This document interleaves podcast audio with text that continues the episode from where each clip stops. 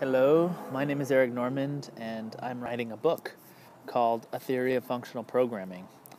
I'm trying to create a unified, cohesive, coherent definition of functional programming as we use it in industry because we have uh, so called definitions for um, a more academic view of functional programming, and we don't have much of a literature in industry. We might have books talking about functional languages, but we don't have the same kind of literature that you have in object oriented programming. Stuff like uh, the design patterns books and uh, things like that, all the OO principles. All right, so today um, we're going to be talking about actions. Now, as counterintuitive as it may be, functional programming has more to say about actions than it does about data and calculations, at least more interesting stuff to say. Um, when you read definitions about functional programming, they all often focus on the pure functions, meaning calculations, um, how it doesn't have side effects, uh, meaning no actions. Uh, but I think that what functional programmers do with actions is actually where all the action is. Uh, so, the first thing I want to say is in in functional programming, we treat actions as first class. So, an action is a value. So, what does that mean? It means that you can hold an action, hold, meaning assign it to a variable, pass it as an argument, put it in a data structure, that kind of thing. You can have a handle on that. So you can have a handle on a thing that will send an email. So it's all configured, it's all ready, and you can invoke it, boom, and it'll send the email. And that is something that you can do in many languages, but is often not thought of in that way. So, like for instance, you can have a bunch of actions, you put them on a queue, and then you have your workers just pulling them off of the queue and just invoking them. They don't even know what it's going to do, those workers. But you you can set that up using these ideas in functional programming. You have to have first class actions. and it has to be something that you can invoke without knowing what it's going to do or knowing its interface. The interface has to be uniform across all actions. I think that's another key that um, I haven't mentioned before. So, you know, often you'll have a thing like a, uh, in, in, in an object oriented language, you might have a thing that, an object that sends emails and so you have a method on it called send, and it takes the to and the subject and the body as arguments. And yes, that is going to execute an action, but you need to have some object that that does that without knowing uh, where the uh, arguments are like packaged in already. And it's going to have to have a uniform interface like an invoke method or something or a run method that it will that it will use. So that the thing at the other end of the queue doesn't have to know all about its interface right? Okay. So i, I think that that's an important part of functional programming is that unified interface to actions and what that would let you do is compose the actions up so you could compose actions up in a sequence. So you do action A, and then you do action B. You make a new action that first runs A, and when it's done, it runs B. Or you can compose actions up in parallel. So if you have action A and B, you can make a new action that will run A in one thread and B in another thread, and run them in parallel. And then maybe package up the answers and provide it um, in the current thread when they're when they're all done. Something like that. These are these are operations where in general you can be composing actions up. Okay, so what makes an action an action? We've talked about this already. Actions are bound in time. And there's two ways that something can be bound in time. First way is it matters when you send it. Um, obviously, uh, when, or not send it, when you invoke the action. So, when could be uh, like reading mutable state. Reading mutable state is an action because if you read it now, you could get a different answer as if you read it in one second, right? Or if you read it in 20 seconds. When you read it matters. It's an action. Um, you could read it after someone has written, or you could read it before someone has written. So in this case, the when isn't an absolute time, but a relative time to another action, right? That writing to mutable state is an action, and reading from it is an action. And the reason this is important is because when you get into multi-threaded programming, uh, parallel programming, or concurrent programming, you often don't have control over the specific order of things happening. And so you need to be aware of that when you're doing actions. In the general case, it matters when you do it. Okay. The other thing that bounds binds something in time is how many times it is run. Um, an example of this is sending an email it might not matter when you send the email. It might, but it might not. But if you send it zero times, that's very different from sending it one time. And that's also very different from sending it a hundred times. Right? You're spamming someone at that point. Um, and I'll contrast this with adding two numbers or doing some other calculation. Doesn't matter. No one's going to care. No one's going to uh, going to complain to you that you added this number too many times, right? No one will know. It never leaves the machine. It's all in memory and it's all kind of boxed up. Um, so those are the two things when and how many times. If it matters, either one or both of those, then it is an action. And if it doesn't matter, then it is a calculation. or it's data because it can't be invoked at all. It's inert. Okay, so we've talked also about actions being universal. What this means is you can do everything your computer does with only actions. In fact, that's how it works. Every action or every instruction that your computer can execute is actually uh, is actually modifying memory. It uses heat. It takes time. Right? So you can't just do an addition at any point in time. It matters when you do it.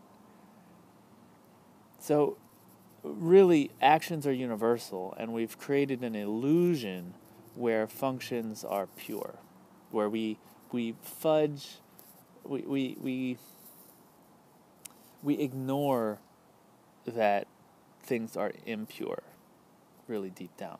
So it, I like to think of it like in physics.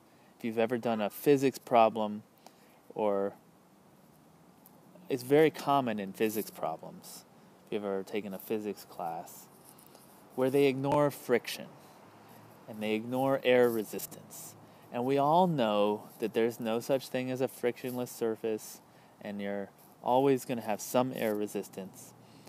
But uh, in many cases, the friction and the air resistance are so negligible compared to the other forces that we ignore it. And we get an answer that is close enough. And that is the same kind of attitude that a functional programmer will, will have to the time it takes to run a calculation or the heat it generates, uh, or the you know whatever other effects it's having, like the the electric bill going up because you're running a calculation. Typically, we ignore that, and we will talk about cases where you don't ignore that, but those are very rare. And they they're um, they're actually the exception uh, that that shows that this framework really makes a lot of sense. Okay, uh, so they're universal, which means if you had to make a system that only had one of these categories, it would be actions. So you'd basically write a procedural language, an imperative language. Um, and then you could kind of fake functional stuff from that. So you can fake calculations and you could fake data within that.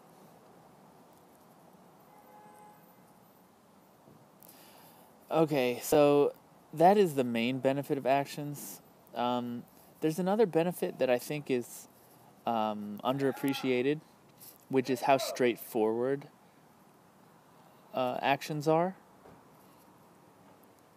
They they're basically step by step recipes or instructions for the computer to execute.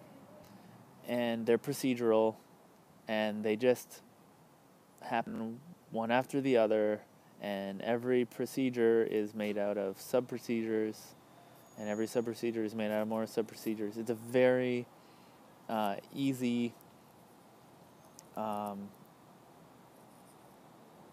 eh, easy easy way of structuring like it's easy to picture what's happening and it also maps very well to the way the machine works. That's I think that's a big advantage. Um, you don't have any um, like when you get into calculations and you get into algebraic manipulation, that can get pretty abstract pretty quickly. Okay, but that's all I have to say about that. There's an advantage into the straightforwardness of doing everything in actions instead of breaking it down into the, this way that we do as functional programmers into the actions, calculations, and data. All right, patterns, action patterns. Now, this is where functional programming really shines because we care about these things. And you can take those two conditions, whether it's when the thing executes or how many times it executes, and you can break it down. So if we look at just real quickly, the the the easiest one is the number of times something executes. Right? So in, in the general case, it matters. Every every count of the times it is uh, executed matters. So if it's zero times it matters, it's different from one, which is different from two, which is different from three, which is different from four. But in functional programming, we've kind of found, well, sometimes the zero matters is different from the rest, but all the rest are the same. An example, and this is this is one of those places where I, I really think that um, functional programming is often more intuitive than object-oriented programming, and I'll get to that. That is a whole topic on in itself, so that's a different chapter. Um, but like, let's look at a real world example of an elevator button. If you want to go wait for the elevator, you want to call the elevator, you press the button, and it lights up. Okay. Now, does it that that first press, you press the button, that matters, right? But someone else who walks up and they press the button, or you're in a hurry and you just keep pressing it, it doesn't matter. Like the elevator has already been called it's not counting the number of times you press it and comes more urgently when when you do that. So that zero or more, right? That you're, you're dividing the world or the possible states into zero or more. Zero times pressed versus one or more times pressed. Um, this is called in the calculation world and mathematical world it's called idempotence that i can send the same, I can execute the same action twice, and it will be like executing it once. I can execute it a hundred times, it'll be like executing it once. Now that once is different from zero times, but um, the, the duplicates don't matter. And this is really important because in, an, in a system, let's say a distributed system, coordination is expensive. So you're working with your friends and you don't want to have to ask them, hey, did you already do this? Did you already. What's an example?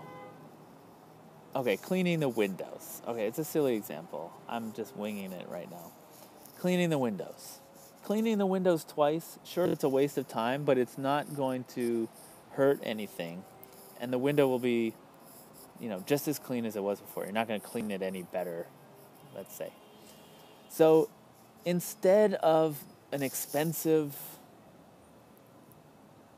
call to your friend, like, hey, did you clean the windows? And he says no. So then you call another friend, hey, did you clean the windows? She says no. Hey, did you clean the windows? They say no. And like you call your 10 friends to find out, should I wipe this down? Right? It's probably better just to do it, right? Instead of wasting the time. Uh, so if you imagine a network of computers and they have a job to do, uh, it would be really convenient if they didn't have to talk, if they could just do what they think needs to be done. And um, even if the work has already been done, it's not going to hurt anything. That's called idempotence. And it's a, it's a, um, a thing that we tend to build into our systems. Okay, another one um, is when you have something like um, a GET request, an HTTP. Or let's make it even more real world peeking into the fridge. You're not going to take anything, you're just looking. Do we have milk? It's not really going to hurt anything to peek twice or even to peek zero times if you happen to already know that you don't have milk. It has no visible effect. Right? And this kind of thing is nice because that means it has no visible effect, meaning zero times is just as good as one time. If you already know the answer, you have to already know the answer. But, like, let's say, okay, you might find out the answer later some other way. So, why do the work of looking in the fridge now? You don't need to until you need to go to the store. Right? So what if your friend so you, you're you're planning a visit to the store and you you're saying, Well, I might need milk. I might. You're just making a mental note of that. And instead of looking in the fridge and making sure whether you have milk or not, you just wait. Because you're not ready to go to the store yet. And then while you're waiting, your friend comes home with milk puts it in the fridge. Well, now you know. I never even had to look in the in there. It doesn't matter. The fridge doesn't care. Who cares? That is like it's called lazy, being lazy. And in the computer you have this whole you have this thing called laziness. And so you can do a lazy read where you might not ever need the answer because it's it's never going to be used. And no one cares because it doesn't affect anything to do the read or not to do the read. It doesn't change anything. So that's a thing where if you have no visible effect of doing what you're doing, even though it's it's an action, you're doing something that's bound in time. Like if you look at the in the fridge after your friend comes home with the milk versus before, you'll get different information about how much milk you have. But it doesn't change anything outside of your yourself looking in the fridge to know how much milk. It's kind of a kind of a, convoluted example, but it's it's it's it's subtly useful. Um, something that's a little more useful is there are certain um, actions that guarantee a single read. So if in, we rely on this on the in the real world a lot more than you think. Um, for instance, if I had a pile of books to put away, and I enlisted my friend to help me put the books on the shelf, I pull a book and I put it on the shelf. I pull a book. Meanwhile, my friend is pulling a book, putting on the shelf. My friend putting it on the shelf. And so we're using this. We have one stack of books. We're we're, in essence, using it to coordinate what books I put on versus what books they put on we can both work basically as fast as we can, but we don't have to work at the same speed. We're each working at a separate speed. And it's it guarantees that the work gets done the fastest. If I took half the books and my friend took half the books, then what if I'm faster? Now his stack will still have books on it when I'm done. And I can't, you know, go get from his stack. So anyway, we're using this single stack, but we're we're also not duplicating any work. Whereas if you had a stack or a queue on a computer, um, you would have to ensure that when I pull something off, Oh, I'm the only one who pulls it off the queue. And when someone pull, another person pulls off, or another thread pulls it off, they're the only ones who pull it off. So we try to guarantee that property in the that we have in the real world of a single a message on the queue is only going to get read once. And it's an action because if I read a little bit later, it could be after my friend reads, so I'm going to get a different value. But I'm guaranteeing that I, even though the order matters, um, two reads aren't going to get the same thing, right? Um, yeah. All right. So let's talk about when. And uh, I feel like there are more patterns in the um, the times, meaning the number of times it gets executed, that I'm I'm kind of missing. There's actually a lot more in when um, that I've discovered, uh, that I've that I've cataloged. Discovered. I don't mean I invented them. I mean, um, I know about them. there are so many that I know about that I've written down to, to tell you about. All right. So the first thing I want to say is the when is typically not about the clock time. It's mostly about the order. Now, it could be about the clock time, like if you actually read the clock, right? It's literally clock time. Um, but usually, what we're talking about is when you're sharing some action, um, we're able to. So sharing an action. So I'm reading, my thread is reading, and your thread is reading. Um, you know, concurrently. So we're sharing that read. Um, functional programmers have figured out how to coordinate these safely. Okay? And when I say functional programmers, I don't mean like object oriented programmers don't know this too. But um, I think there's a lot more focus on this in functional programming. Maybe that's wrong. It's just, maybe I shouldn't even say that. But it's about order. If if the, if someone writes and then I read, it's different from me reading and then them writing. I'm going to get a different answer in my read. All right, so the first thing that we can do is we can talk about transactional reads and writes. So if I have to do a couple operations, I do a read, then I do a, a little calculation on whatever I read, and then I write back to it. So I, I, it's, it's a bundle of things I do, a few steps. And someone else does a, a similar thing, they do a few steps. Uh, what you don't want is for those steps to get mixed up. What you don't want is for them to interleave. So you're you want to guarantee that one happens before the other. Now you might not know which one happens first and which one happens second. You want to make it so that it doesn't matter which one happens first and what happens second, but at least things aren't in the same at the same time. So you, it's like a mutex. You want to disallow simultaneous operations. All right, blocking reads. Um, this is a thing like in um, communicating sequential promise, uh, processes or promises.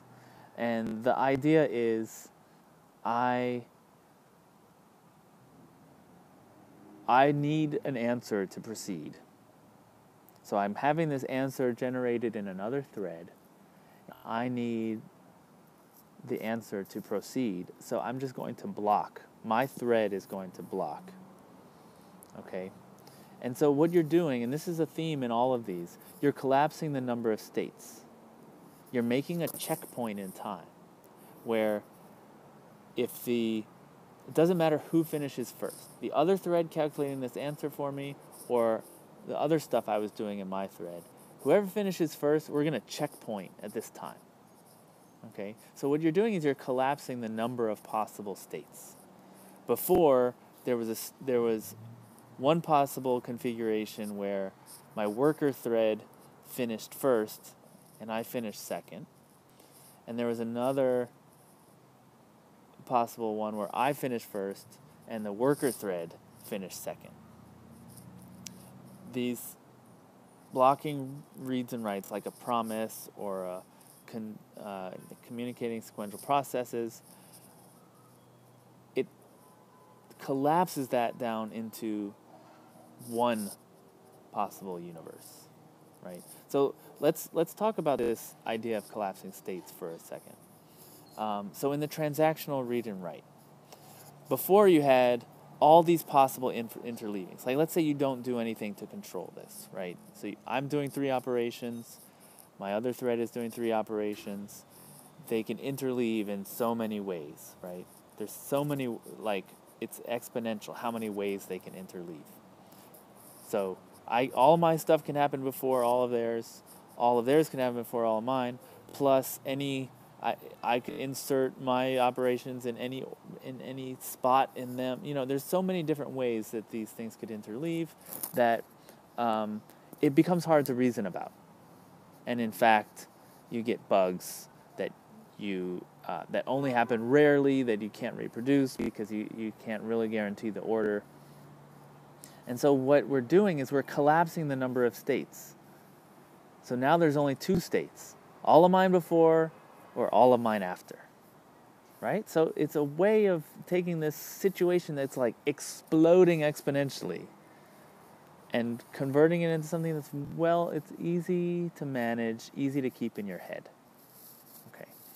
Um, I do want to go back to uh, the times. It's the same. So we have uh, an elevator button. If you don't do any controls on it, so you press the button it'll call an elevator. I press it five times, it'll call five elevators. Um, if you don't have any control on it, um, every single state, every single number of times I could press that button is another possible state of your system. Pressed it one time, I pressed, or I pressed it zero times, then I pressed it one, then I pressed it two, then I pressed it three. Each of those might have a different outcome all the way to a million, all the way to infinity, right? But by making something idempotent, we've turned it into two possible states unpressed and pressed.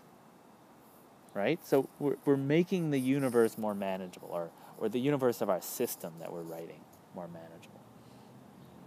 Um, same thing for this um, like lazy read that I talked about.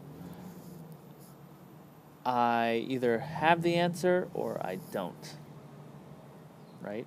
And I might not even need it. Which I don't care. Maybe I will, maybe I won't. Okay. So we've collapsed um, we've collapsed that. That I'm, might not need it, so I'm not going to do it yet. Um, right, the single read. I've collapsed, I've removed the possibility of both of us grabbing the book at the same time.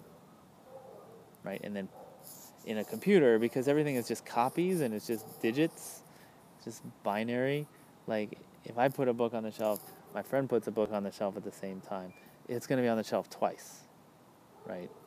So we've removed that possibility that one of us is going to get each book.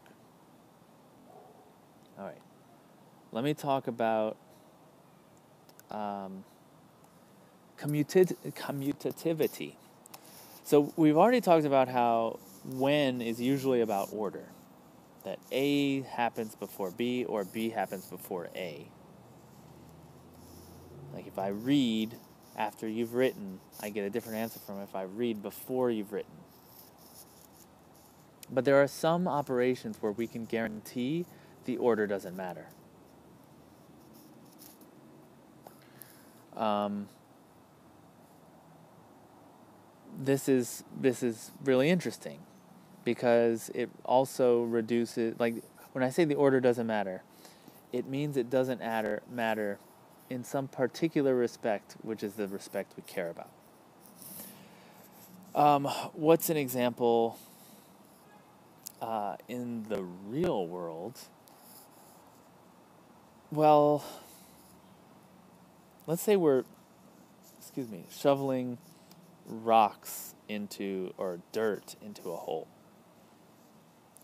Does it matter if I shovel before you or you shovel before me? No, like we just all work as fast as we can and fills the hole and we're all happy. It doesn't it doesn't really matter what um, order stuff happened in.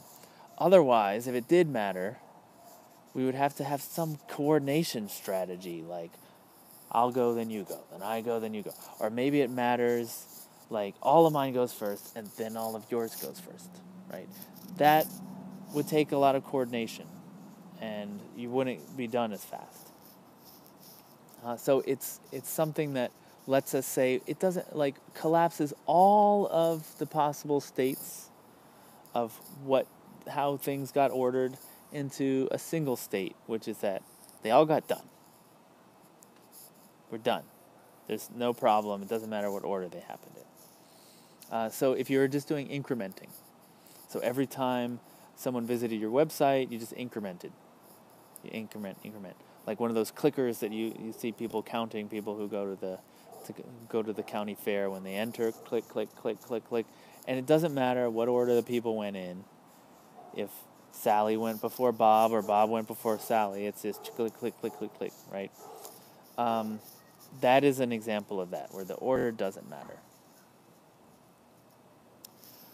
um, and and you'll get the same answer regardless of the order that people go in but there's another case where it's similar, except you don't really care about the exact answer, but you you care about meaning the answer of doing it in one order is exactly equal to the answer doing it in another order. You get the exact same value. If I ask my daughter to fold her clothes, and she folds let's say she has two things to fold. She folds the shirt, she puts it on this side of the drawer, or in, the, in drawer A in the top drawer, and then she folds the pants, puts them in drawer B. I don't really care if she does the pants first or the shirt first. They're going in different drawers. The result is the same. I'm just happy that she folded her own clothes, right? However,